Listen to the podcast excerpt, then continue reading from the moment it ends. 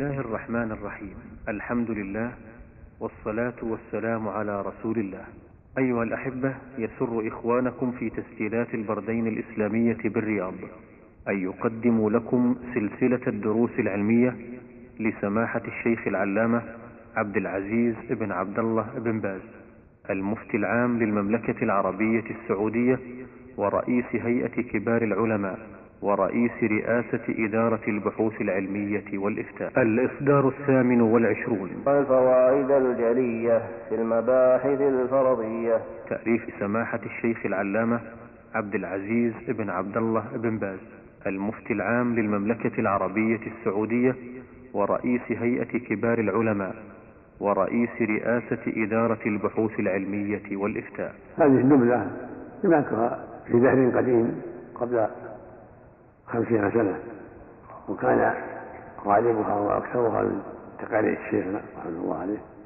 شيخنا الشيخ العلامة محمد بن إبراهيم بن عبد اللطيف بن عبد الرحمن بن حسن بن الشيخ محمد بن الوهاب رحمة الله على الجميع.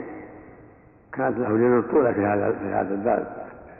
درسنا عليه الفرائض الصحابية مرات في العقد السادس من القرن الرابع عشر وفي العقد وفي العقد السابع أيضا.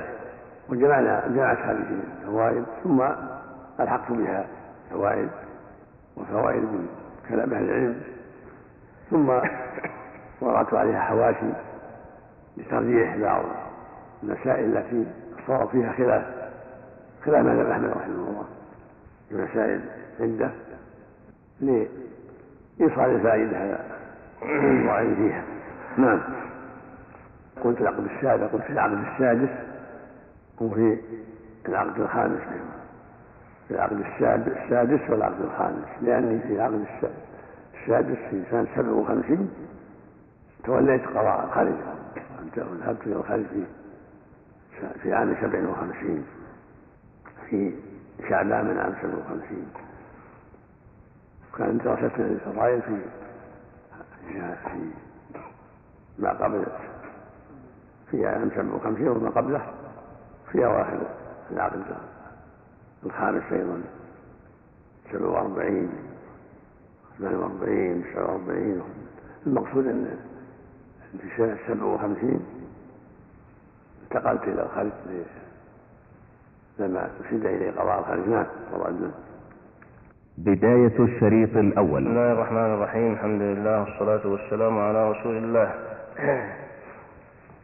قلتم حفظكم الله. بسم الله الرحمن الرحيم. وبه نستعين وعليه نتوكل. الحمد لله نحمده ونستعينه ونستهديه ونستغفره ونتوب إليه. ونعوذ بالله من شرور أنفسنا وسيئات أعمالنا. من يهد الله فلا مضل له ومن يضلل فلا هادي له. ونشهد أن لا إله إلا الله وحده لا شريك له ونشهد أن محمدا عبده ورسوله. صلى الله عليه وعلى آله وصحبه وسلم تسليما كثيرا أما بعد فهذه نبذة وجيزة مفيدة في علم الفرائض على مذهب الإمام أحمد بن حنبل. قدس الله روحه ونور ضريحه.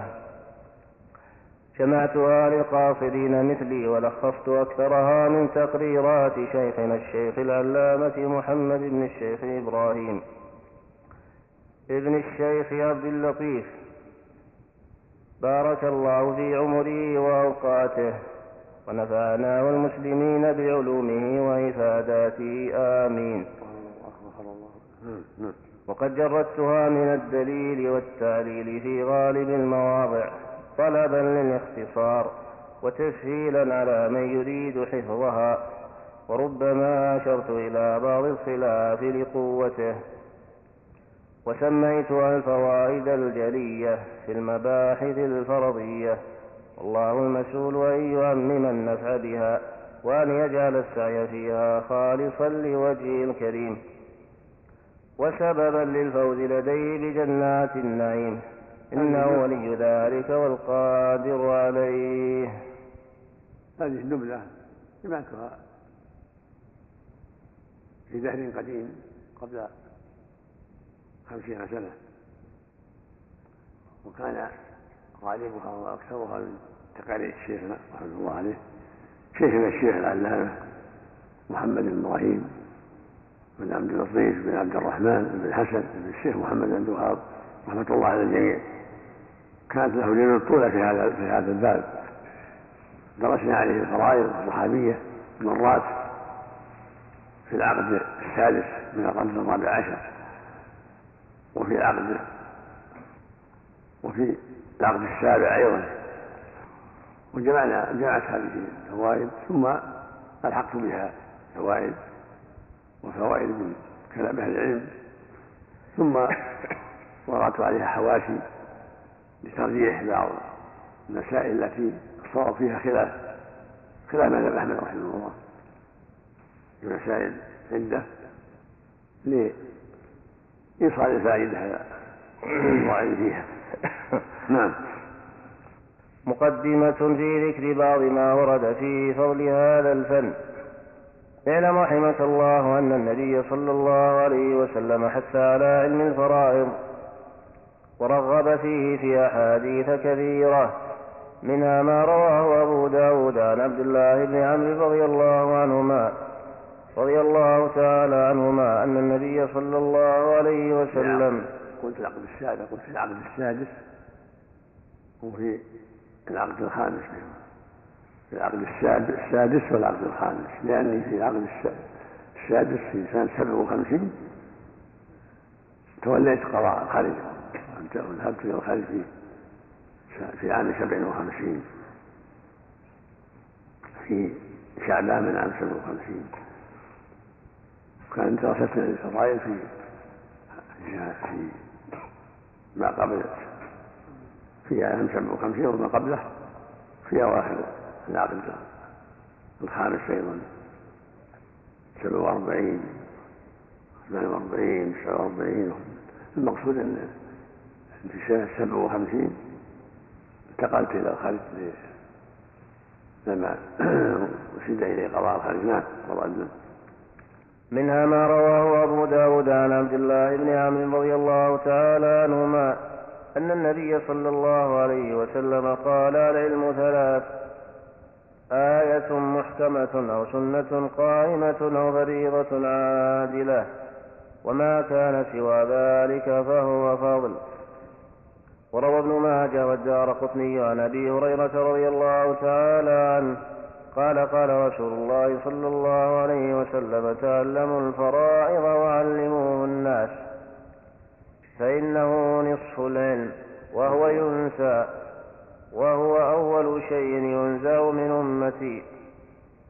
قال سفيان بن عيينة رحمه الله معنى كونه نصف العلم أنه يبتلى به الناس كلهم. وقال حافظ بن رجب رحمه الله وجه كونه نصف العلم أن أحكام المكلفين نوعان نوع يتعلق بالحياة ونوع يتعلق بما بعد الموت.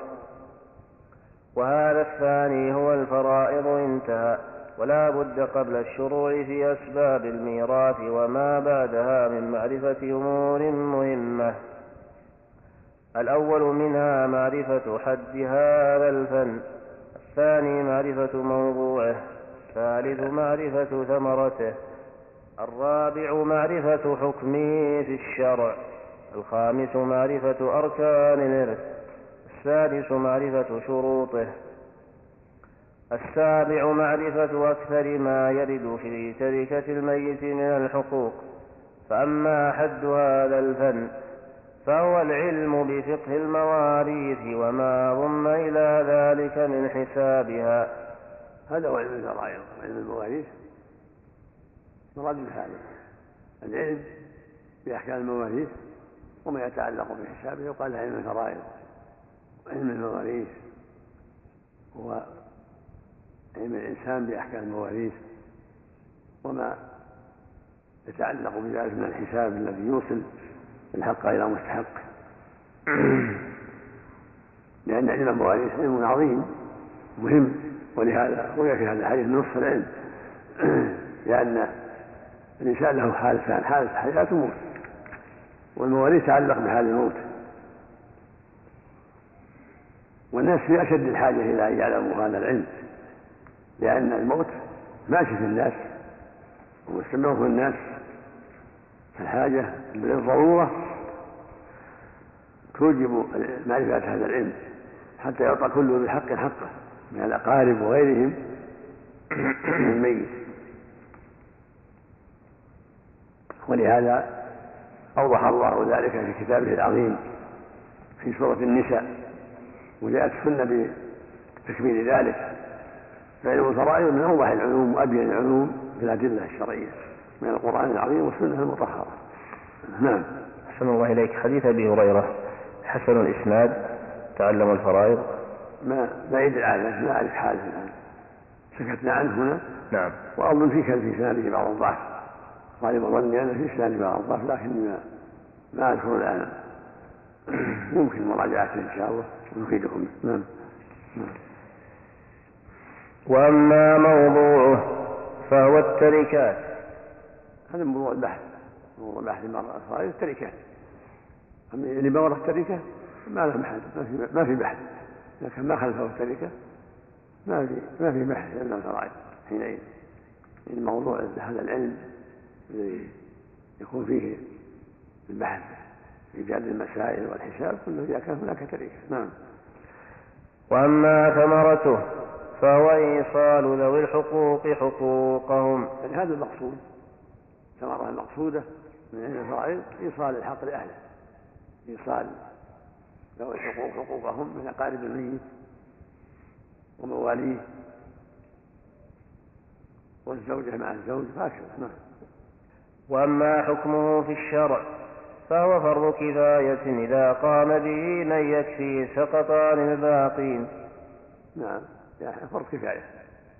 ليس على كل أحد. هذا فرض إذا قام من يحصل به المقصود سقط عن الباقين نعم. وأما أركان الإرث فهي ثلاثة وارث ومورث وحق موروث. ليس هناك مواريث إلا بهذا وارث هو الحي مورث هو الميت حق موروث هو المال. إذا مات ميت ماله وارث ما يحتاج مشايخ بيت المال يصرف في بيت المال. فإذا لم يمت أحد ما في مسائل ما في بحث. وإذا كان مات ولا ورث شيء ما في بحث. إنما هذا البحث وهذه المسائل تتعلق بالوارث والموروث والحق الموروث. إذا فقد واحد من الثلاثة ما بقي هناك مسائل. نعم. وأما شروطه فهي ثلاثة. الأول تحقق حياة الوارث أو إلحاقه بالأحياء حكما كالحمل فإنه يرد بشرطين أحدهما تحقق وجوده في الرحم حين موت المورث ولو نطفة. الثاني انفصاله حيا حياة مستقرة. الثاني من شروط الإرث تحقق موت المورث بمشاهدة أو استفاضة أو شهادة عدلين أو إلحاقه بالأموات حكما كالمفقود أو تقديرا كالجنين إذا جني على أمه فسقط ميتا. فإنه يجب فيه غرة عبد أو أمة فيقدر حيا. ثم يقدر أنه مات لتورث عنه تلك الغرة. الثالث العلم بمقتضى التوارث. المقتضي العلم بمقتضى التوارث. هذه شروط العلم. تحق حياة الوارث في موت المورث. تحق موت المورث والعلم بمقتضى التوارث. فلا إرث إلا بهذا. لا بد يعرف الوارث يعرف أن القريب مات. تحق موت المورث على التفصيل المذكور ولا بد من علم بمقتضى التوارث ما في أسباب العرف درجات الوارث وقوة الوارث. نعم. الثالث العلم بمقتضى التوارث. والمراد به معرفة سبب الإرث وجهة الوارث ودرجته ونحو ذلك. وأما أكثر ما يرد في تركة الميت فهو خمسة حقوق وهي مرتبة إن ضاقت التركة. الأول مؤونة التجهيز كالكفن وأجرة الحفر ونحوهما. الثاني الديون المتعلقة بعين التركة. على على الله؟ لا قلتم حفظكم الله. في الفوائد الجلية وأما أكثر ما يرد في تركة الميت فهو خمسة حقوق وهي مرتبة إن ضاقت التركة الأول مؤونة التجهيز كالكفر وأجرة الحفر ونحوهما. الثاني الديون المتعلقة بعين التركة كالدين الذي به رهن والأرش المتعلق برقبة العبد الجاني ونحوهما. الثالث الديون المطلقة سواء كانت لله أو لآدم. الرابع الوصايا بالثلث فأقل لأجنبي فإن كانت لأكثر من الثلث أو لوارث مطلقا فلا بد من رضا الورثة. الخامس الإرث. هذه بسم الله اللهم صل وسلم على رسول الله. هذه الأمور الخمسة هي المتعلقة بالتركة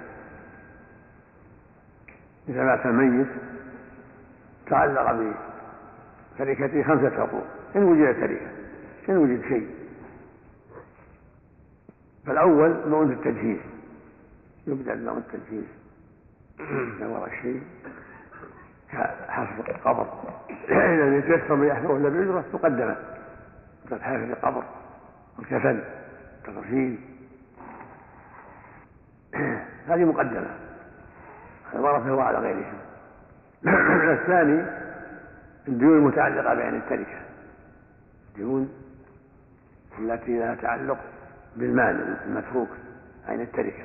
كالرهن يكون خلف بيت مرهون في كذا ألف مثلا أو خلف سيارة مرهونة أو خلف بعير مرهون. في دين. هذا اللي وراه. يقدم رأي الرهن على غيره. تباع السيارة أو الأرض أو البعير يباع يعطى صاحب الدين حقه صاحب الرهن. وما بقي فهو الورثة ما بقي فهو الورثة إذا كان البيت مرهون في مئة ألف ريال يباع البيت ويعطى صاحب المئة حقه والباقي الورثة السيارة مرهونة في عشرة آلاف تباع ويعطى صاحب الرهن حقه والباقي الورثة بعير أو بقرة مرهونة في كذا مئة ريال مئتين تباع يعطى صاحب الرهن حقه والباقي الورثة أو عبد جنى جناية تعلقت به. ما ورى ما ورى ميت إلا العبد وهذا العبد قد جنى جناية تعلقت برقبته. سواء كانت جناية موضحة أو هاشمة أو منقلة أو غير ذلك من الجنايات التي تتعلق برقبته. يباع يعطى صاحب الجناية حق والباقي يورث الثالث الديون المطلقة لما فيها رهن ولا تعلقت برقبة فقير. مطلقة في الذمة ذمة الميت. تبدأ يعطى الحقوق حقوقه قبل المرض. يجب أن يعطى حقوقه. إلا من سمح عنها وأمر الميت فلا بأس. وبعد خلاص الميت من الديون تقسم التركة. بعد إخراج الثلث إن كان أوصى بالثلث أو بالربع إخراج الوصية. إذا كان أوصى تخرج الوصية ويقسم الباقي. وكان ما أوصى تقسم التركة كلها. وإذا كان أوصى فلا بأس لكن شرط الثلث فأقل لغير الورثة أما إن كان أوصى لوارث لا. أوصى بزيادة على الثلث لا إلا بالرضا. ليس له إلا الثلث فأقل. وأن يكون الثلث لغير وارث. لأن الرسول عليه الصلاة والسلام قال إن الله قد أعطى كل ذي حق حقه فلا وصية لوارث فإذا أوصى لأبيه أو أمه أو زوجته بشيء ما من أحسن إلا بر الباقين إذا رضيوا وهم مكلفون مرشدون رضيوا بالوصية لا بأس. وإلا فالوارث لا يعطى شيء من الوصية. ليس ليس له إلا حقه الشرعي في البيت. نعم. إذا أوقف بيتا على ورثة. إذا كان وقف منجز صحة هذا خارج عن التاريخ. سواء كان على زيد أو عمرو. منجز. وقف صحيح منجز. ما لا تعلم التاريخ. أما إذا كان في مرض الموت فهذا حكم حكم حكم وصية. ما ينفذ منه إلا الثلث. الأوقاف اللي في مرض الموت كالوصية. إنما تخرج من الثلث. إلا أن يرضى الورثة. إلا أن ينفذوها وهم مرشدون. فتستنفذ. لا بأس. مستحبة. صدقة وصلة نعم واجب. منسوخة الآية. إنما يشرع الوصية تشرع الوصية. لأنها صدقة وصلة نعم. نعم. إذا كان أحد الأبناء منقطع لخدمة والده بكل شيء وهل يصح للوالد أن يعطيه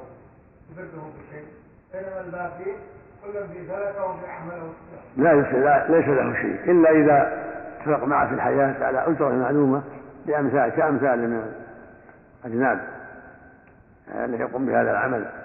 اتفق معه على أجرة أن يتولى هذا الحرث أو يتولى صرف الغنم أو الإبل دون بقية إخوانه جعل له راتب مثل راتب الأجنبي. هذا لا حق فيه.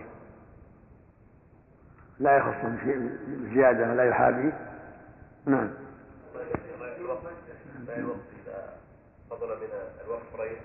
هل يقسم بين الورثة الذكر والحق والأنثيين؟ يختلف الأوقات تختلف. ينظر فيها القضاة والحكام الأوقات تختلف. إذا كان الإنسان أوقف هذا الوقف في ضحية أو ضحيتين أو شبه ذلك. فالفاضل في وجوه البر في وجوه أعمال الخير. فإن قال الفاضل يعطاه فلان أو فلان أو المحتاج من الذرية يقسم بينهم على حسب الحاجة. في التفصيل. وإن قال الفاضل يمر المساجد صرف المساجد.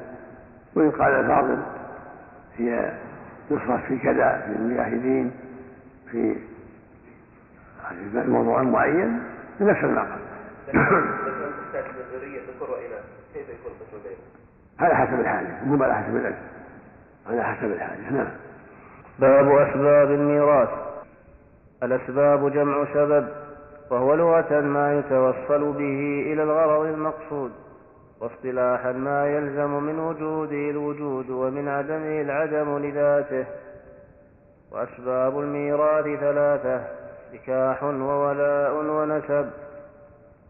النكاح هو عقد الزوجية الصحيح. وإن لم يحصل وطء ولا خلوة ويتوارث به الزوجان من الجانبين وفي عدة الطلاق الرجعي.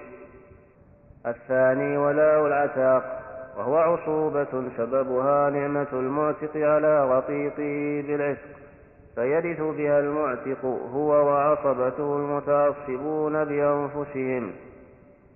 لا بغيرهم ولا مع غيرهم دون العتيق. وكما يثبت الولاء على العتيق فكذلك على فرعه. ولا يثبت على الفرع إلا بشرطين أحدهما لا يكون أحد أبويه حر العصر ثانيا لا يمسه رق لأحد. هذا بحث الأول هذه أسباب الميراث. أسباب الميراث المتفق عليها ثلاثة النكاح والولاء ولاء الأعتاق والنسب. والنكاح أول السبب هو اللغة وما يتوصل به إلى غيره. كالحبل. يسحب به الماء وأشباه ذلك يقال له سبب والطريق قال سبب لأنه يتوصل به إلى ما جاء طريقة إليه. وفي الشرع. ما يلزم وجوده الوجود ومن عدمه العدم. لذاته هذا هو السبب. النكاح يلزم وجوده وجود كون الشخص وارثا. ما لم يكن أمانة ويلزم من عدمه عدم كونه وارثا. في مثل المواريث. والأسباب ثلاثة المتفق عليها. النكاح وولاء ونسب فالنكاح عقد الزوجية الصحيح.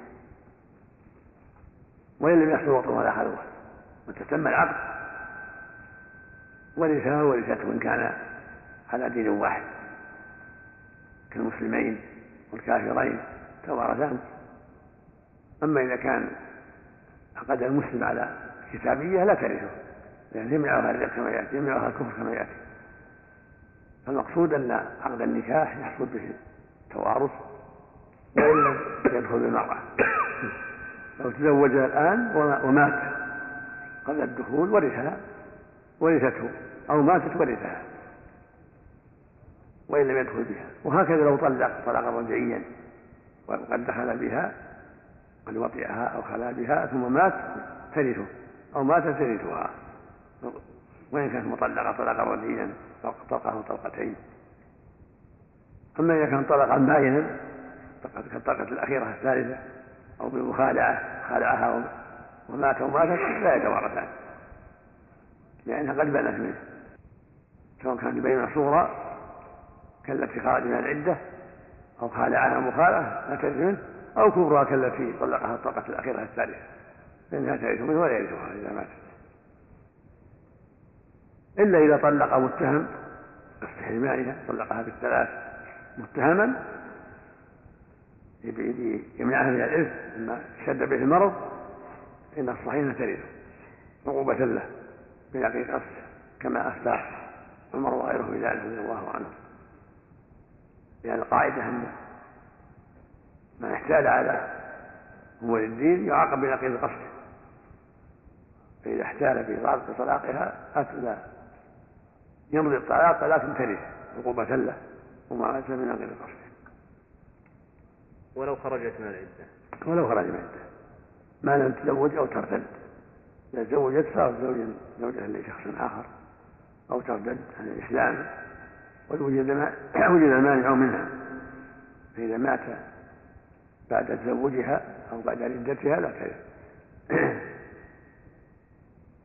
يأتي البحث في الولاء والردة والمخالفة الدين إن شاء الله في الدرس الآخر. نعم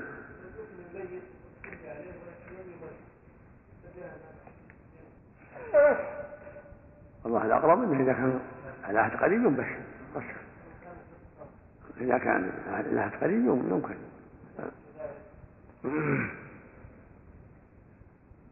لأن التغسيل واجب فرض. فكان الحال ما بعد تغير ولا بعد يمكن لمسه وغسله. أما إذا كان قد يعني مر عليه وقت يظن أنه تغير فلا وجه لنفسه. أحسن الله إليك. تخريج حديث تعلموا الفرائض وعلموها الناس. معك نعم. نعم. من إرواء الغليل. نعم. قال المؤلف رحمه الله وفقه الله تعالى حديث ابن مسعود مرفوعا تعلموا الفرائض وعلموها الناس فإني امرؤ مقبوض وإن العلم سيقبض وتظهر الفتن حتى يختلف اثنان في الفريضة فلا يجدان من يفصل بينهما. رواه أحمد والترمذي والحاكم ولفظه له. من هذا الكلام؟ الشيخ ناصر ناصر الدين الألباني. نعم. نعم. في إرواء الغليل. نعم. أخرجه الحاكم من طريق النضر بن شميل والدار قطني والواحدي في الوسيط عن عمرو بن حمران كلاهما عن عوف بن أبي جميلة عن سليمان بن جابر الهجري. عن عبد الله بن مسعود رضي الله عنه قال قال رسول الله صلى الله عليه وسلم فذكره وقال الحاكم صحيح الإسناد وله علة ثم ساقه من طريق هولة بن خليفة حدثنا عوف عن رجل عن سليمان بن جابر به ثم قال وإذا اختلف النضر بن شميل وهوذة فالحكم للنظر قلت لكن هوذة قد تابعه أبو سامة عن رجل به. أخرجه الترمذي والبيهقي وقال الترمذي هذا حديث فيه اضطراب. قلت وسليمان بن جابر مجهول. ومن الاضطراب قلت وسليمان بن جابر مجهول. نعم. ومن الاضطراب فيه ما رواه المثنى بن بكر العطار عن عوف حدثنا سليمان عن أبي الأحوص عن عبد الله فذكره مرفوعا إلا أنه أخرجه البيهقي. ومنه ما رواه الفضل بن دلهم حدثنا عوف عن شهر بن حوشب عن أبي هريرة رضي الله عنه. قال قال رسول الله صلى الله عليه وسلم فذكره مختصرا تعلموا القرآن والفرائض وعلموا الناس فإني مقبوض. أخرجه الترمذي من طريق محمد بن القاسم الأسدي. حدثنا الفضل بن دلهم به وأعله بالاضطراب. كما سبق وقال ومحمد بن القاسم الأسدي قد ضعفه أحمد بن حنبل وغيره. قلت وشهر ضعيف أيضا. وقد روي من طريق أخرى عن أبي هريرة يرويه حفص بن عمر بن أبي العطاف. حدثنا أبو الزناد عن الأعرج عن أبي هريرة رضي الله عنه. قال قال رسول الله صلى الله عليه وسلم يا أبا هريرة تعلموا الفرائض وعلموها فإنه نصف العلم وهو ينسى وهو أول شيء ينزع من أمتي. أخرجه ابن ماجه والدار قطني وابن عدي والحاكم والواحدي في الوسيط والبيهقي. وقال تفرد به حفص بن عمر وليس بالقوي. وأما الحاكم فقد سكت عنه. وعن حديث آخر نصه العلم ثلاثة فما سوى ذلك فهو فضل.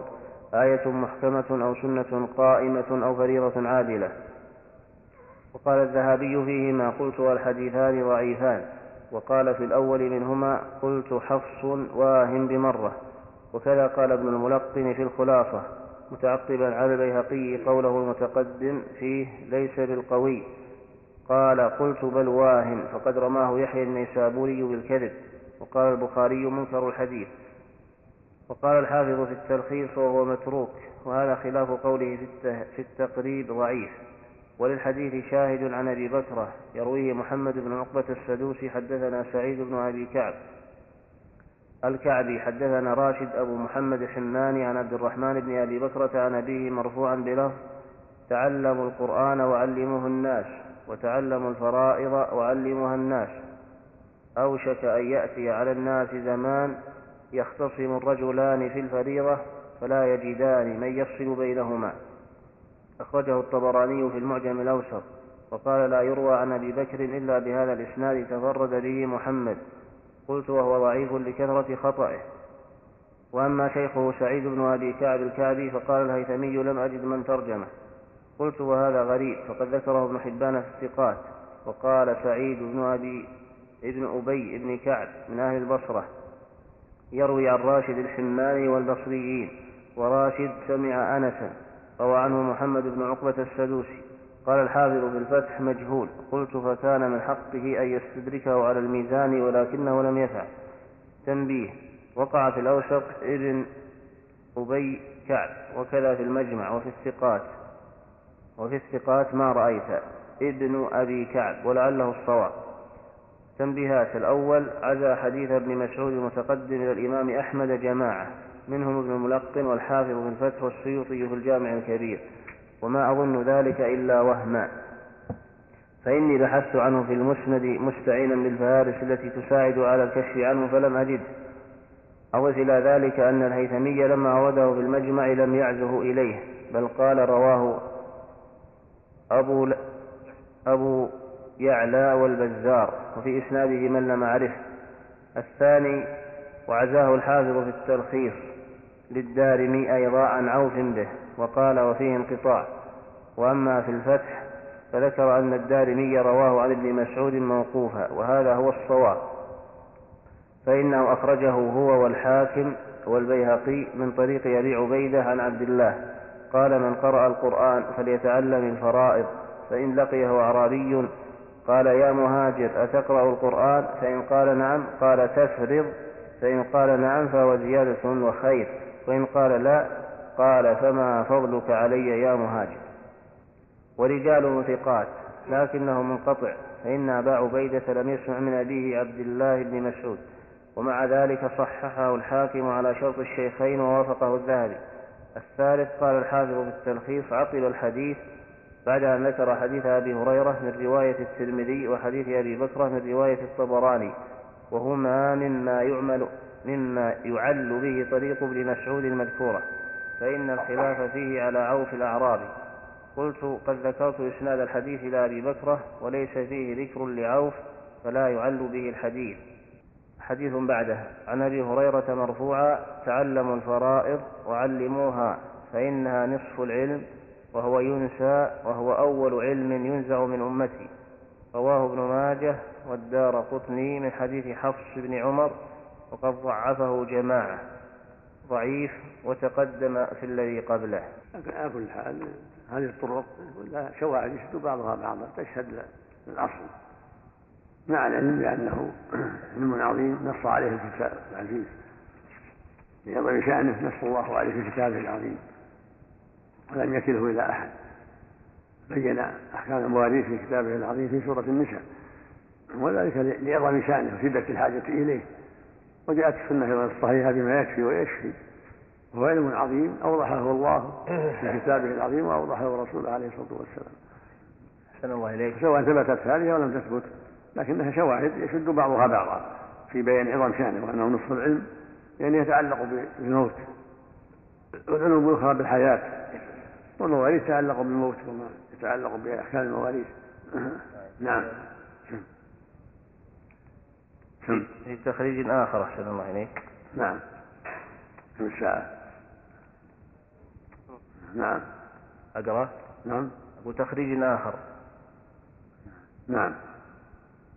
حديث أبي هريرة تعلموا الفرائض وعلموها فإنه نصف العلم وهو ينسى وهو أول شيء ينزع من هذه الأمة. هذا هو الحديث. هذا هو الحديث. لكن تخريج آخر الله. نعم. بعث به بعض الإخوان. الأولى. ما أدري بعثه إلي. نعم.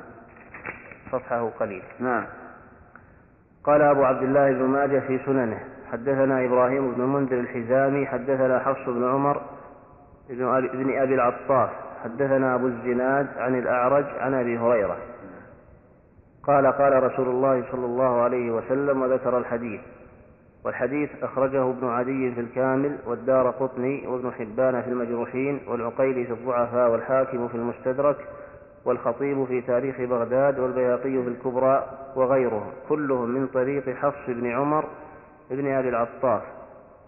عن أبي الزناد عن الأعرج عن أبي هريرة رضي الله عنه به مرفوعا. وهذا الإسناد فيه حفص بن عمر بن أبي العطاف. وقد قال فيه البخاري منكر الحديث رماه يحيى بن يحيى بالكذب. وقال فيه أبو حاتم منكر الحديث يكتب حديثه على الضعف الشديد. وقال فيه النسائي ضعيف. وقال فيه ابن حبان يأتي بأشياء كأنها موضوعة لا يجوز الاحتجاج به بحال. فصل في في ذكر كلام الحفاظ في حال الحديث نعم. قال إيش؟ في ذكر كلام الحفاظ في حال الحديث قال البخاري حال. حال الحديث نعم قال البخاري في التاريخ الأوسط حفص بن عمر بن أبي العطاف المدني منكر الحديث روى عن أبي الزناد عن الأعرج عن أبي هريرة رضي الله عنه عن النبي صلى الله عليه وسلم في تعلم الفرائض وقال مرة عن أبي الزناد عن المقبول عن أبي هريرة ولا يصح. وقال العقيلي في ترجمة حفص بن عمر في الضعفاء الكبير بعد أن ذكر هذا الحديث لا يتابع عليه لا يعرف إلا به. وقال البيهقي في الكبرى عقب ذكره الحديث تفرد به حفص بن عمر وليس بالقوي. وتعقبه ابن التركماني في الجوهر النقي بقوله لم أر أحدا وافقه على هذه العبارة اللينة في حق هذا الرجل بل بل أساءوا القول فيه. وقال الذهبي في تلخيصه المستدرك عقب هذا الحديث حفص واهن بمرة وذكر أيضا أن هذا الحديث ضعيف. قال ابن الجوزي في العلل المتناهية هذا حديث لا يصح عن النبي صلى الله عليه وسلم والمتهم به حفص بن عمر بن أبي العطاف. وقال الحافظ ابن كثير في تفسيره عقب هذا الحديث في إسناده ضعف. قال الحافظ ابن حجر في التلخيص مداره على حفص بن عمر بن أبي العطاف وهو متروك. تنبيه جاء في الح... بارك الله في الجميع أو بارك الله. سطرين أحسن الله إليك. نعم. جاء في الحث على تعلم الفرائض والأمر بذلك جملة من الأحاديث ولكنها لا تخلو من الضعف وليس في شيء مما وقفت عليه من الأحاديث الواردة في الباب ذكر أن تعلم الفرائض نصف العلم إلا في هذا الحديث بهذا الإسناد والله تعالى أعلم. بارك الله في الجميع نعم. قلتم حفظكم الله في الفوائد الجلية. الثاني ولاء العتاق. وهو عصوبة سببها نعمة المعتق على رقيقه بالعتق. فيرث بها المعتق هو وعصبته المتعصبون بأنفسهم لا بغيرهم ولا مع غيرهم دون العتيق. هذا وكما- هو هذا هو الولاء. أسباب الميراث ما تقدم ثلاثة. نكاح وولاء نسب تقدم النكاح بعقد الزوجية الصحيح. وإن لم يحصل وطن ولا خلوة. متى تم العقد ومات أحدهما ورثه الآخر. ولو بعد العقد بلحظة. متى تم العقد. انتهى. أما العتق هو مصوبة من جهة المعتق. على العتيق. العتيق لا يرثه لكن هو يرث العتيق. المعتق وعصبته آباء وأجداد وأبناء وإخوة فعل عصبة يعني هم بهذا الولاء لقوله صلى الله عليه وسلم إنما الولاء لمن أتى. نعم. فيرث بها المعتق هو وعصبته المتعصبون بأنفسهم لا بغيرهم ولا مع غيرهم دون العتيق. يعني البنات والإخوة والأمهات لا يرثون ولا العصبة خاصة إنما الولاء لمن اعتق الله عن بيع الولاء وعن هبته. ولا يورث. ولهذا يكون عصوبة فقط. لا يورث. لو كان يورث اشترك به النساء الرجال والنساء. والمفرر والمتنسل لكنه كالنسب. لا يورث. نعم. الله في حاشية سابقة على نعم. على السبب الأول. نعم. وفي عدة الطلاق الرجعي. تقدم الكلام نعم. فيه حاشية. وأما البائن بفسخ أو خلع فلا يرثها الزوج ولا ترثه لا في العدة ولا بعدها. وكذا المطلقة البائن إلا إذا طلقها الزوج في مرض موته المخوف متهما بقصد حرمانها. فإنها ترثه في العدة وبعدها ما لم تتزوج أو ترتد معاملة له بنقيض قصده. تقدم. نعم. فيرث بها المعتق هو وعصبته المتعصبون بأنفسهم لا بغيرهم ولا مع غيرهم دون العتيق. حاشية. والمعنى في هذا لو لو خالعها ثم مات أو ماتت لا يتوارث. يعني الخلع بينونة مثل لو طلقها طلقة واحدة أو طلقتين واعتدت. طهرت من الحيضة الثالثة ثم مات. أو ماتت لا يتوارث يعني انتهى النكاح وهكذا لو طلقها الطلقة الأخيرة الثالثة بانت بها فلا ترثه ولا يرثها المقصود إذا كان بينونة صورة أو كبرى انتهى انتهى الميراث. نعم. وجميع أوجه العتق يثبت بها الولاء للمعتق وعصبته بالنفس. سواء كان العتق واجبا أو تطوعا. بعموم. جميع وجوه العتق يثبت بها الولاء. سواء اعتق عن كفارة الظهار أو كفارة وقت في رمضان أو كفارة قتل أو تطوعا يثبت بها الولاء. للمعتق وعصبته لعم قوله صلى الله عليه وسلم إنما الولاء لمن اعتق نعم لعموم قوله صلى الله عليه وسلم إنما الولاء لمن اعتق وكما يثبت الولاء على العتيق فكذلك على فرعه. ولا يثبت على الفرع إلا بشرطين أحدهما أن لا يكون أحد أبويه حر الأصل الثاني أن لا يمسه رق لأحد. والمو... كما يعني كما يثبت على الاصل يثبت على الفرع. إذا اعتقت إذا اعتق الإنسان سعيد فاولاده كذلك. يعصب يعصب لكن بشرطين أحدهما أن يكون أولاده من محرره ليسوا ليست امهم حرة الأصل. أما إذا كان حرة الأصل فيتبعونها لا لا لا ولا عليهم أو كانت رقيقه ان مسهم رق فهم أرقى لسيد أمهم. إذا كانت إذا كانت الذرية محررة صار ولاؤهم لمعتق أبيهم أما إن كان الأولاد من حرة الأصل أو أرقاء قد مسه رق فولاؤه لمن لمن اعتقهم نعم. والمولود تبع لأمه حرية ورقا أما المولود الريح رق تبع للأم. إذا كانت أمه رقيقة أولادها رقة لسيدها. وإذا كانت حرة فأولادها أحرار هم تبعا له. نعم. إلا في صورتين. إحداهما هذا في الحاشية. نعم. إحداهما إذا كان الزوج مغرورا بالأمة بأن تزوجها يظنها حرة أو على أنها حرة. فبانت أمة فإن أولاده منها أحرار. وعليه فداؤهم لسيدها ويرجع بالفداء على من غره. تحرير بقية البحث في الفداء يره من كتب الفقه المطولة. الثانية إذا تزوج شخص أمه وشرط على سيدها أن أولاده منها أحرار صح الشرط ولم يتبعوها في الرق هذا مستثنى. الأصل أن الأولاد الرقيقة تبع لسيدها إلا في حالتين. فإنهم لا يكونون أرقاء إحداهما إذا كان الزوج مغرور زوجوها لأنها حرة فبانت أمه. فأولادها أحرار هي مغرور. أولادها أحرار وعليه فداء فداؤها لسيد فداء فداؤهم لسيدها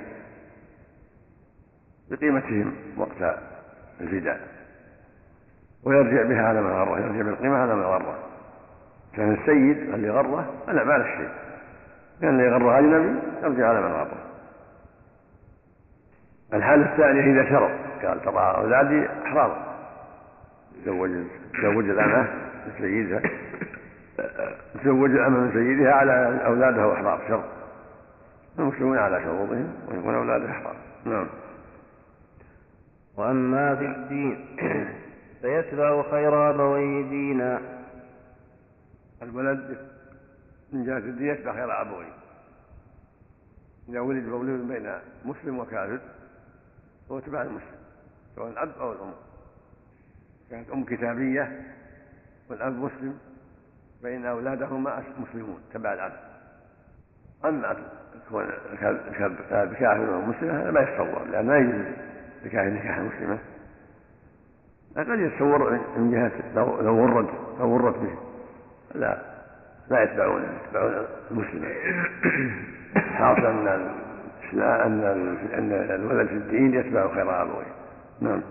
كتاب يحصل عليك تزوج مجوسي يتبع الكتاب لأن اليهود والنصارى خير من المجوس نعم. نسأل الله العافية. نعم. والولاء يتبع الأب كالنسب. نعم. وقد يكون لموالي الأم في صورة واحدة. وهي ما إذا تزوج رقيق محررة فولدت منه. فإن ولاء أولادها لمواليها.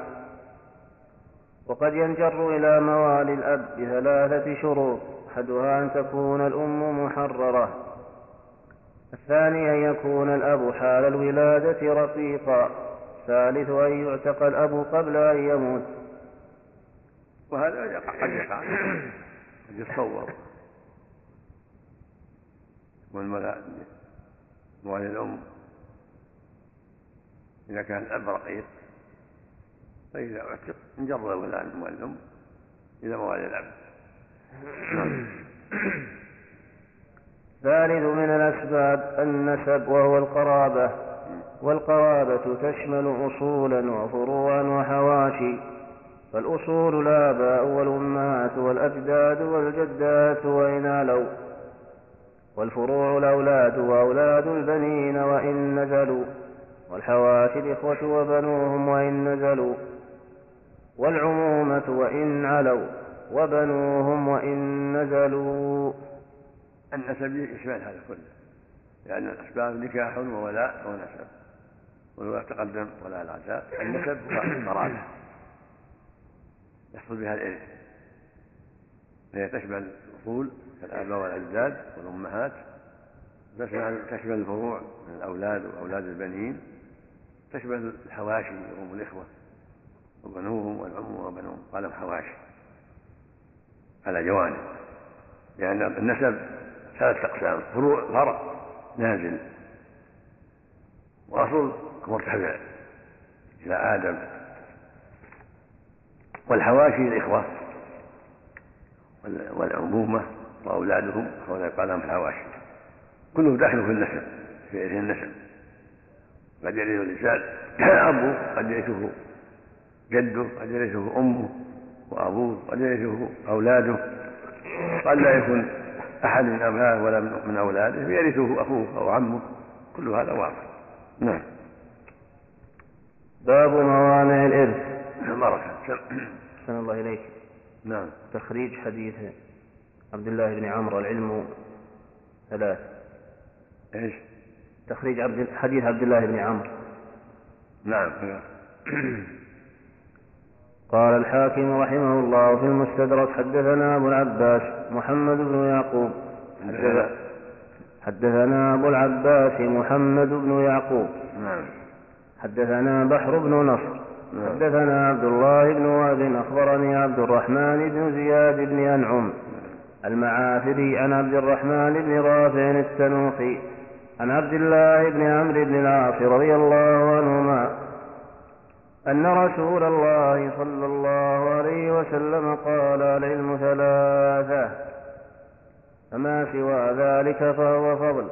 آية محكمة أو سنة قائمة أو فريضة عادلة. وأخرجه أبو داود في سننه. في الفرائض باب ما جاء في تعليم الفرائض. وابن ماجه في المقدمة باب اجتناب الرأي والقياس والدار قطني.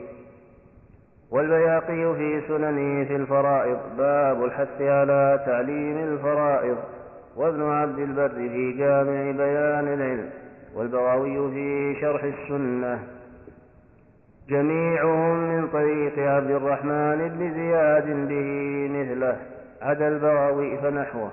وإلا ابن ماجه فإنه قال وراء بدلا من قوله سوى والباقي مثله. والحديث سكت عنه الحاكم وسكت عنه الذهبي وفي سنده عبد الرحمن بن زياد بن أنعم الإفريقي وتقدم أنه ضعيف في حفظه. وفي سنده أيضا عبد الرحمن بن رافع التنوخي المصري قاضي إفريقية وهو ضعيف. فالحديث ضعيف بهذا الإسناد لضعف الإفريقي والتنوخي كم؟ في تخريج في زيادة على الله. نعم. في تخريج أحاديث الإحياء. قال صلى الله عليه وسلم إنما العلم آية محكمة أو سنة قائمة أو فريضة عادلة. أخرجه أبو داود وابن ماجه من حديث عبد الله بن عمرو. وقد رواه ابن عبد البر مع الحديث السابق عن أبي هريرة قاله العراقي وفي تجريد الصحاح لرزين من طريق النسائي عن ابن عمرو رفعه العلم ثلاثة وما سوى ذلك فضل آية محكمة أو سنة قائمة أو فريضة عادلة. وفي القوت ويروى العلم ثلاثة آية محكمة وسنة قائمة ولا أدري. وأخرجه أبو نعيم في رياضة المتعلمين بمثل رواية النسائي تقدم قريبا قبل هذا وهو آخر الحديث ورواه كذلك أبو داود وابن ماجه.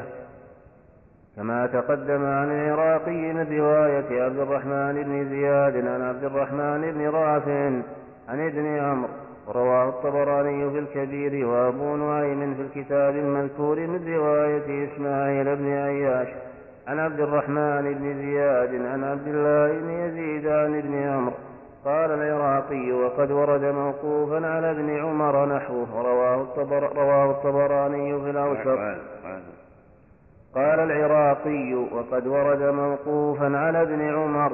عمر ولا عمر؟ عمر بالراء. نحوه. محتاج نعم رواه الطبراني في الأوسط من رواية حسين عن مالك. عن نافع عن ابن عمر ورواه الدار قطني من رواية عمر بن عصام عن مالك عن نافع عن ابن عمر. رضي الله عنهما العلم ثلاثة كتاب ناطق وسنة ماضية ولا أدري. وأخرجه الخطيب أيضا هكذا وقال تابعه أبو طاهر محمد بن موسى المقدسي.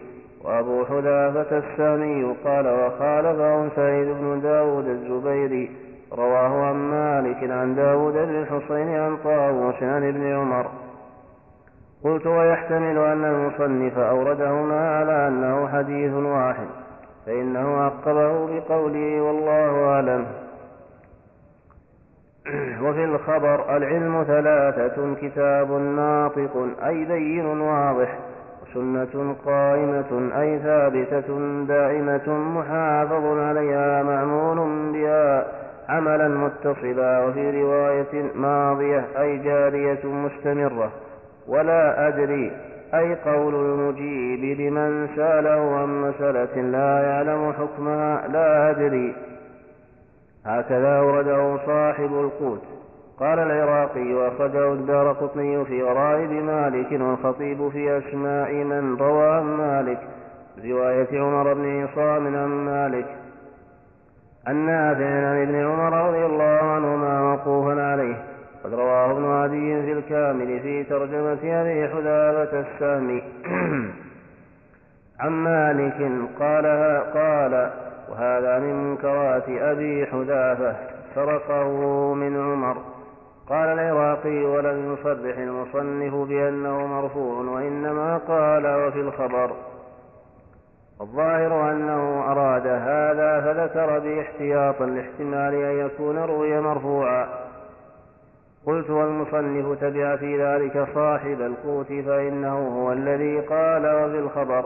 ثم إن الحديث المذكور رواه أيضا الديلمي في الفردوس موقوفا وكذلك أبو نعيم والطبراني في الأوسط وقال الحافظ ابن حجر والموقوف حسن الإسناد ثم قال العراقي وأول الحديث مرفوع من رواية عبد الله بن عمر رواه أبو داود وابن ماجه عبد الله بن عمرو هنا عمر لا هذا غلط معروف نعم نعم من حديث عبد الله بن عمرو رواه أبو داود وابن ماجه من رواية عبد الرحمن بن زياد بن أنهم عن عبد الرحمن بن رافع عن عبد الله بن عمرو رفعة العلم ثلاثة وما سوى ذلك فهو فضل.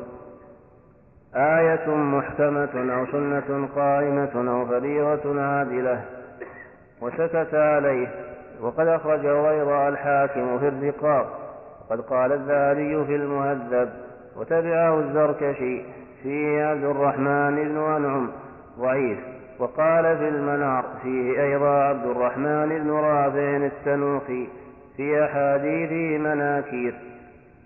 قال المناوي وفي طريق ابن ماجه رشدين بن سعد وهو ضعيف. ومن ثم قال ابن رجب فيه ضعفاء مشهورون. انتهى أحسن الله إليك.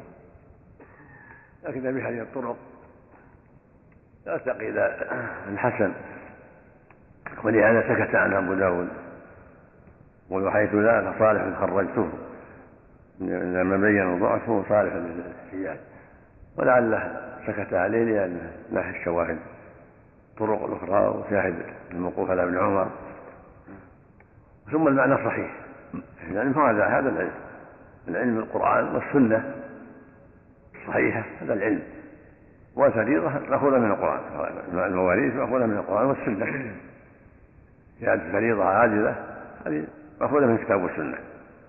في اللفظ الآخر ولا أدري. الثالثة لا أدري كون الإنسان يقول لا أدري عما لا يعلم. هذا علم عظيم. لا يتكلف إما علم القرآن والسنة وإما لا علم الله أعلم. هذا أيضا كله صحيح هذا من دلائل صحة المعنى لهذه الشواهد. ولشاء صحة المعنى من حيث أن العلم هكذا. العلم ما كان من طريق القرآن أو السنة. هذا هو العلم الشرعي. فإن لم يكن هكذا فلا أدري. الله أعلم. من من علم العالم من فقه العالم ومن وراء العالم أن يقول لا أدري. لكن ما عنده كتاب ولا سنة يقول لا أدري. إلا إذا يتيسر له استنباط وتفقه من قواعد يبين. نعم سم. قلتم حفظكم الله في باب موانع الإرث المانع لغة الحائل بين الشيئين. واصطلاحا. واصطلاحا هو ما يلزم من وجوده العدم ولا يلزم من عدمه وجود ولا عدم لذاته عكس الشرط. وهو ما يلزم من عدمه العدم ولا يلزم من وجوده ولا عدم ولا يلزم من وجوده وجود ولا عدم لذاته. وموانع ثلاثة الموانع التي تقتضي حرمان الإنسان من حتى يصير وجوده كعدمه هذا المانع للوصف لا بالشخص. وجوده كعدمه إذا كان منعه رق أو قتل أو اختلاف الدين صار وجوده كعدمه لا يؤثر. والمانع يلزم من وجوده العدم من وجود المانع عدم الإرث عدم كونه من الورثة ولا يلزم من عدمه وجوده ولا عدم لذاته. ليس رقيقا ولا وليس قاتلا وليس مخالفا في الدين. قد يرث وقد لا يرث لأسباب أخرى. لكن متى وجد المانع صار وجوده كعدمه إذا كان رقيقا لم يرث قاتلا لم يرث مخالفا في الدين لم يرث. وهو عكس الشر. الشر يلزم من عدمه العدم. إذا وجب الشر وجب المشروع. وجبت الطهارة وجبت الصلاة. وجبت السترة وجبت الصلاة. وجب العقل وجبت الصلاة وهكذا. ولا يلزم وجوده وجود ولا يكون الإنسان عاقل أو مستور. أو طاهر ما يلزم من ذلك وجود المشروط في الصلاة إلا بعد وجود العدم نعم. وموانع الإرث ثلاثة رق وقتل واختلاف دين. فالأول الرق وهو عجز حكمي يقوم بالإنسان سببه الكفر. فالرقيق لا يرث ولا يورث ولا يحجب. والمبعض يرث ويورث ويحجب بقدر ما فيه من الحزية هذا الرق. عجز حكمي يعني في حكم الشرع. ولا قد يكون جلد قوي. وينشط الحر في نفس الأمر. لكن عجز حكمي يعني في حكم الشرع. يمنعه من الإرث والتوريث. لأنه لا مال له. ولهذا قال العجز حكمي يقوم بالإنسان. يعني يتصل به الإنسان. سببه الكفر. يعني الأصل الأصل في الرق الكفر بالسرق يفتح المسلمون البلاد الكافرة ويسترقون رجالها ونساءها وذرياتهم. الأصل سببه الكفر. هذا أصل وقد يتبادله الناس بالشراء والهبات والإرث بعد ذلك.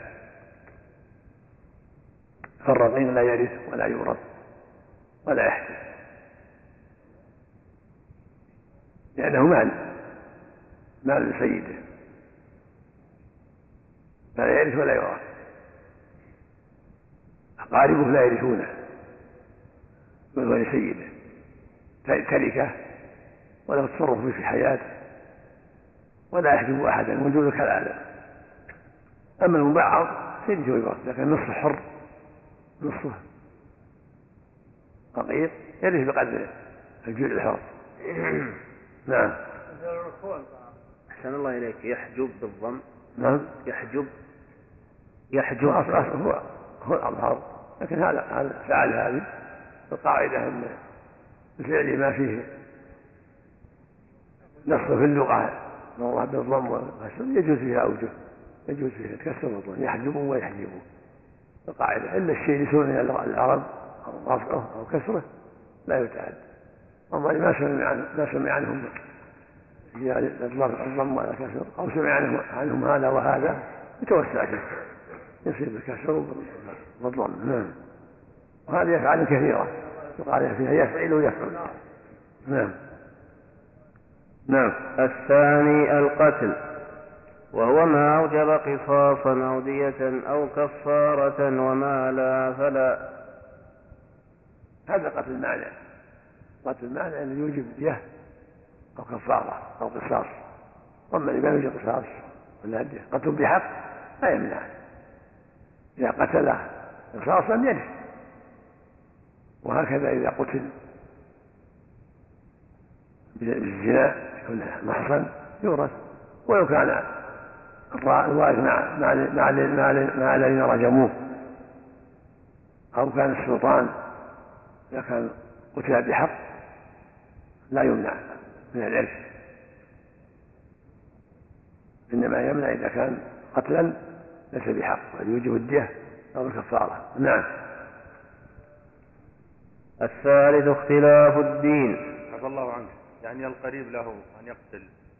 قريبه يعني بالقصاص. لو أن زيد. إذا كلف يعني من جهة. لو أن زيدا قتل ابن أخيه. عدوانا. فلأخيه القصاص وله ذلك أيضا. إذا قتل بحق. فله يطالب بقتل أخيه قصاصا في ولده. ويرثه إذا كان أخوه ليس له وارث يمنع. هذا هذا قاتل نعم. لأنه قتله بحق. نعم. ملحق من عنه خطأ؟ لأنه محل التهمة. نعم. الله عنك كذا قائد السيارة. نعم. قائد السيارة إذا توفي معه. لأنه يوجب يوجب الكفارة والدية ويمنع لكن إن لم يوجد منها فالله عنك تفريط. المعروف انه شيء انه يمنع. في خلاف مسألة خلاف لكن العمل على أنه يمنع. سدا لباب التساهل. يمنع مطلقا. نعم. متى وجب به الدية والكفارة أو القصاص هو قتل شر- غير شرعي. لكن عفى الله عنك أليس إذا لم يوجد منه تفريط ليس عليه لا دية ولا كفارة. نعم. أليس إذا لم يوجد من قائد السيارة تفريط لم يوجد منه تفريط ليس عليه لا قصاص ولا دية ولا لا يرث إذا ثبت هذا لا. ما في شيء. أو إذا ثبت أنه ما من- ما جرى ما جرى من شيء يجب الدية والكفارة ورث الحمد لله. نعم. الثالث اختلاف الدين. فالمسلم لا يرث الكافر إلا بالولاء والكافر لا يرث المسلم إلا بالولاء وإلا إذا أسلم الكافر قبل قسمة التركة فإنه يرث ترغيبا له في الإسلام. حاشية. هذا من أهل العلم. أن الدين لا يمنع إذا أسلم قبل قسمة التركة وكذلك إذا كان بينهم ولاء. ولكن القول الصحيح أنه يمنع. اختلاف الدين يمنع مطلقا. حتى ولو كان بينهما ولاء. لأم قول صلى الله عليه وسلم لا يلزم مسلم كافر ولا كافر مسلم فالأصل على مذهب أحمد رحمه الله. والحاشية على معنى مذهب الجمهور. الصحيح بينا في الحاشية الصحيح من حيث الدليل. وأن أن اختلاف الدين يمنع ولو بينهم ولاء إذا قتل عتيقة لم يرثه. ولو أنها عتيق له لا يرثه. وهكذا لو أسلم الكافر بعد قبل قسم التركة لا يرث لأن العلة موجودة حين القتل. العلة حين الموت موجودة وهو اختلاف الدين. وإسلامه بعد الموت قريبة تهمة متهم يريد المال. حتى ولو لم يتهم لأن حين الموت الذي هو محل الإرث ليس بمسلم فلا يرث. نعم. حاشية وذهب أكثر أهل العلم إلى أن اختلاف الدين مانع من التوارث مطلقا أي سواء كان التوارث بالقرابة أو بالولاء وسواء أسلم الكافر قبل قسمة التركة أم لا وهذا هو الصواب لعموم حديث أسامة رضي الله عنه نعم. المتفق عليه أن النبي صلى الله عليه وسلم قال لا يرث المسلم الكافر ولا الكافر المسلم. نعم هذا هو الصواب. نعم. والكفر ملل شتى ولا توارث بين أهل ملتين للحديث نعم. حاشية هو ما لا- رواه لا- حديث الصحيح لا توافق بين أهل الملتين اليهودي لا يرث النصراني والنصراني لا يرث اليهودي ولا يرث المجوسي. نعم لأختلاف الدين. نعم. للحديث هو ما رواه الخمسة إلا الترمذي عن ابن عمرو رضي الله عنه أن النبي صلى الله عليه وسلم قال لا يتوارث أهل ملتين وخرج الترمذي عن جابر رضي الله عنه مثله. نعم. هذا هو الصواب. نعم. نعم. إذا كان ما وجب شيء لا قصاص ولا أدية ولا كفارة ما يكون معه إذا قتل بحق. يرث إذا كان وجب كفارة ولا أدية فلا فلا يمنع الإرث الخطأ يوجب الكفارة ويوجب الدية. لكن مثل زيد قتل ابن أخيه أو قتل أخاه فلا يرثه. لكن إذا قتل الورثة قاتل أخ قتله أخوه الثالث لأنه قتل أخاه فإنه يرثه لأنه قتل بحق. زيد وسعيد وخالد. زيد قتل سعيد وهم أشقاء. بدي خالد خالد له يختص من بن زيد. في قتل أخيه لأنه هو وارثه ومع ذلك يرثه لأنه قتل بحق. نعم. سم. باب الوارثين من الرجال. بارك سم. الله عنك. كلام العلماء في لزوم الهبة نعم. كلام العلماء في لزوم الهبة أنها تلزم بالقبض أو لا تلزم. نعم في بحث. أنت بحث إي نعم طلبته من مدة. نعم. حجبة. نعم. حجبة الآن ما تسمع فيها شيء؟ الظاهر إنها من الموسع فيها قال حجب يحجب حجب يحجب من باب نصر من باب ضرب. كسائر الأفعال المطلقة. نعم. لما ورد السماع يخطف العبد نعم. أما مع من العرب ضمه دائما يضم أو ك- كسره دائما يكسر. مثل نصر ينصر دائما بالضم ضرب يضرب دائما بالكسر كما نطقت نطقت العرب. نعم. نعم.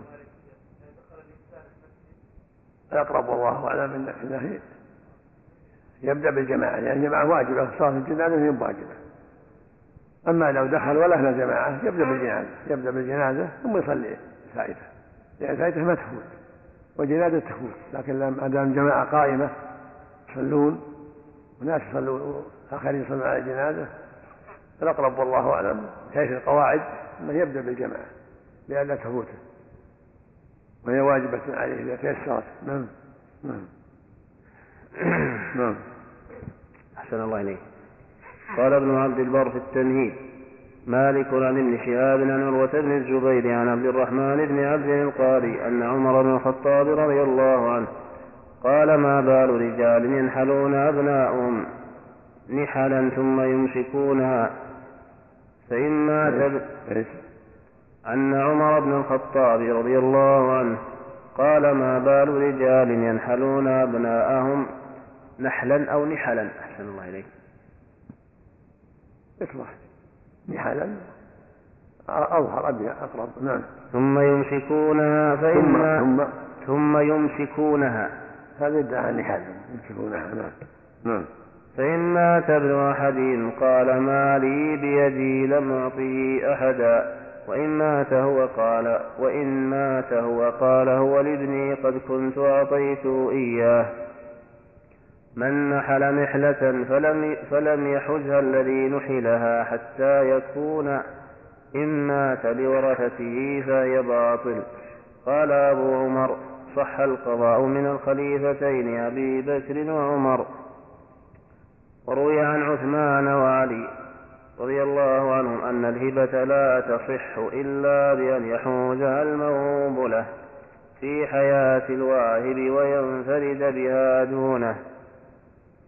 وقد تقدمت رواية مالك عن أبي بكر في ذلك ورواه ابن عيينة قال حدثنا الزهري عن عروة عن عائشة رضي الله عنها أن أباها نحلها جادا عشرين وسقا من ماله. فلما حضرته الوفاة جلس فتشهد وحمد الله وأثنى عليه. ثم قال أما بعد يا بني فإني والله إن أحب الناس إلي غنى بعدي لأنت وإن أعز الناس علي فقرا بعدي لأنت وإني كنت نحلتك جادا عشرين وسقا من مالي وددت أنك حزتيه وجددتيه وإنما هو اليوم من مال الوارث. وإنما هما أخواك وأختاك. قالت هذا أخواي فمن أختاي؟ قال ذو بطن ذو بطن بنت خارجة فإني أظنها جارية. قالت لو كان ما بين كذا وكذا لرددته. قال أبو عمر اتفق مالك والثوري وأبو حنيفة. والشافعي وأصحابهم أن الهبة لا تصح إلا بالحيازة لها. ومعنى الحيازة القبض بما يقبض به مثل تلك الهبة إلا أنهم اختلفوا في هبة المشاع وسنذكر ذلك بعد إن شاء الله تعالى. والهبة عند مالك على ما أصفه لك تصح بالقول من الواهب والقبول من الموهوب له تتم بالقبض والحيازة وما دام الواهب حيا فللموهوب له المطالبة بها الواهب وما دام فللموهوب له المطالبة بها الواهب حتى يقبضها. إيه. وما دام الواهب حيا. فللموهوب له المطالبة بها الواهب حتى يقبضها. فإن قبضها تمت له وصارت ملكا من ملكه. وإن لم يقبضها حتى يموت الواهب بطلت الهبة عنده. لأنهم أنزلوها حين حين وهبها ولم يسلمها إلى أن مات. منزلة من أراد إخراج تلك العطية بعد موته من رأس ماله لوارث أو غير وارث وكانت في يده طول حياته فلم يرض بها بعد مماته. فلم يجز له شيء من ذلك. هذا حكمه عند مالك وأصحابه إذا مات الواهب فإن مات الموهوب له قبل قبله كان لورثته عنده أن يقوموا مقامه بالمطالبة لها حتى يسلم إليهم الواهب وقال الشافعي وأبو حنيفة وأصحابهم الهبة لا تصح إلا بالقبض من الموهوب له وتسليم من الواهب فإن لم يكن ذلك فهي باطل وليس للموهوب به أن يطالب الواهب بتسليمها لأنها ما لم تقبض عدة وعد بها. فإن وفى حمد وإن لم, وإن لم يوف بما وعد. ولم يو ولم يوهب بما سلم لم يقضى عليه بشيء. وقال أبو ثور وأحمد بن حنبل تصح الهبة والصدقة غير مقبوضة ورووا ذلك عن علي رضي الله عنه من وجه لا يحتج به. قال أبو عبد الله المروزي رحمه الله اتفق أبو بكر وعمر وعثمان وعلي رضي الله عنهم أن الهبة لا تصح إلا مقبوضة وقد روي عن أحمد وهو الصحيح عنه أن الهبة إذا كانت مما مما يوكل أو يوزن لم يصح شيء منها إلا بالقبض. وما عدا المكيل والموزون فالهبة صحيحة جائزة بالقول وإن لم تقبض. وذلك كله إذا قبض الموهوب له نعم. واختلفوا في هبة المشاع وكيف القبض فيها فقال مالك هبة المشاع جائزة ولا تصح إلا بقبض الجميع وتصح للشريك في المشاع إذا إذا تخلى الواهب عنها وأخذها من يده. وانفر- وانفرد الشريك الموهوب له بها وقال الشافعي وأبو ثور وأحمد وإسحاق تصح الهبة بالمشاع. والقبض فيها كالقبض في البيع سواء. وقال أبو حنيفة وأصحابه الهبة للمشاع باطل ولا تصح إلا مقبوضة معلومة مفردة كما يصح الرهن عندهم. فيفرد المرتهن وكذا الموهوب له ويقبضه ولا شركة فيه لغيره. وقد بينا ذلك في كتاب الرهن. وقال الموفق في المغني انتهى عفى الله عنك كلام ابن عبد البر. نعم. وقال الموفق في المغني طويل. نعم. طويل. والله فيه طول شوي. يكفي يكفي. نعم. سم. نعم. الذي ترجح عفى الله عنك. هذه محل أو محل نظر أو محل نظر. الله يعين القضاة عليها. نسأل الله يعينك وأمثالك عليها. نعم. حل حل بسم الله الرحمن الرحيم. الحمد لله لله رب العالمين. والأقرب والله أعلم أنها لا تثبت إلا بالهبة. بل بقبض قد ثبت في الصحيح أن النبي صلى الله عليه وسلم أرسل هدايا إلى بعض الملوك فل- فلم تصل إليهم وردت إليه لكن هذا لم يكن فيها قبض لم يكن فيها قبول. الأقرب والله أعلم أنها لا تثبت إلا ب- بالإقباض. ولكن محل نظر. يحتاج إلى مزيد عناية. مراجعة الأدلة. قلتم حفظكم الله في الفوائد الجلية. باب الوارثين من الرجال. الوارثون من الرجال على سبيل البسط خمسة عشر. الابن وابن الابن وإن نزل. والأب والجد من قبل الأب من قبل الأب وإن علا. بمحض الذكور. والأخ الشقيق والأخ لأب والأخ لأم وابن الأخ الشقيق وابن الأخ لأب وإن نزلا والعم الشقيق والعم لأب وإن عليا وابن العم الشقيق وابن العم لأب وإن نزلا والزوج والمعتق. بسم الله اللهم صل وسلم على رسول هذا هؤلاء هم الورثة من الرجال. بالإجماع بإجماع المسلمين هؤلاء هم الورثة. خمسة عشر بالبسط وبالاختصار عشرة كما قال الصحابي رحمه الله. ويوسف الرجال عشرة يعني بالاختصار الابن وابن الابن وإن تسل والأب والجد أو الأب وإن علا هذا أربعة. والأخ مطلقة خمسة. وابن الأخ مطلقة ستة. والعم مطلقة سبعة. وابن العم مطلقة غير غير من ابن الأم ثمانية. والزوج معتقة عشرة بالاختصار وبالبسط خمسة عشر. الإبن وابن الإبن وإن نزل ابن إبن وابن إبن إبن إبن وهكذا. والأب والجد أبو الأب وإن على نحو الذكور.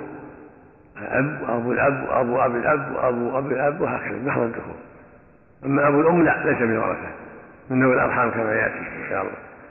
والأخ الشقيق الذي من أبيه وأمه والأخ الأب الذي من أبيه والأخ الأم الذي من أمه سبعة. وابن الأخ الشقيق وابن الأخ الأب وإن نزلا تسعة. ابن الأخ الشقيق وابن ابن الأخ الشقيق ابن ابن ابن الأخ الشقيق. وإن نزل. وابن الأخ لأب وابن ابن الأخ لأب وابن ابن ابن الأخ وهكذا. أما ابن الأخ لأم لا يرث. من ذوي الأرحام. أولاد الأخ لأم من ذوي الأرحام. والعم الشقيق والعم لأب وإن عليا. عمه وعم أبوه وعم جده كلهم ورثة عمك القريب وعم أبيك وعم جدك. وإن عليا أما العم الأم فليس من الورثة الوارثين بالجماع بل بالخلاف من ذوي الأرحام.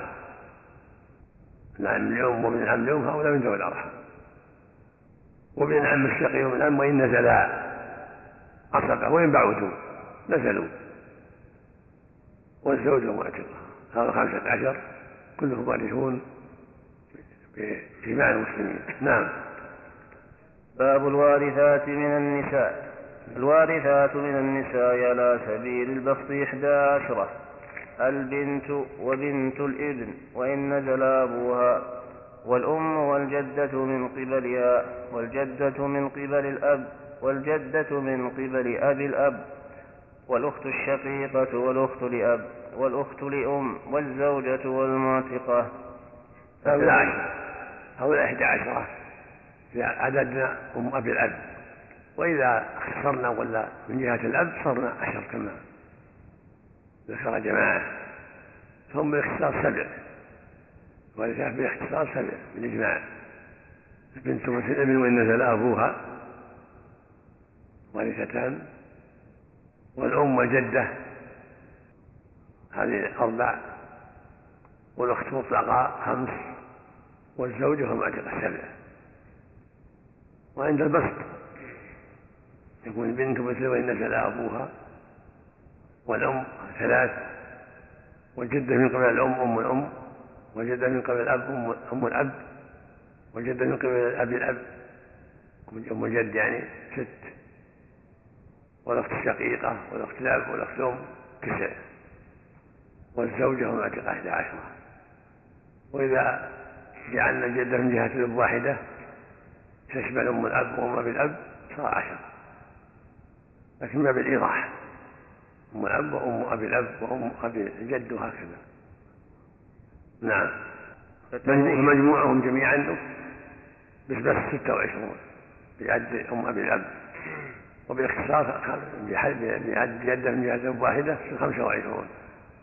ذكورهم وإناثهم. هؤلاء الورثة مجمع عليهم. نعم. فتبين بهذا أن جملة الورثة ستة وعشرون حاشية وكلهم وارث بالإجماع إلا أم أبي الأب ففي فيها خلاف والصحيح توريثها كما هو مذهب أحمد وكثير من أهل العلم رحمهم الله. نعم. باب الفروض المقدرة في كتاب الله تعالى. بارك صل نعم. نهاية الشريط الأول. لم تنتهي مادة هذا الشريط بعد. نأمل متابعة ما تبقى على الشريط التالي وسعدت بصحبتكم تسجيلات البردين الإسلامية. الرياض الدائر الجنوبي مخرج 24 شارع الترمذي. والسلام عليكم ورحمة الله وبركاته.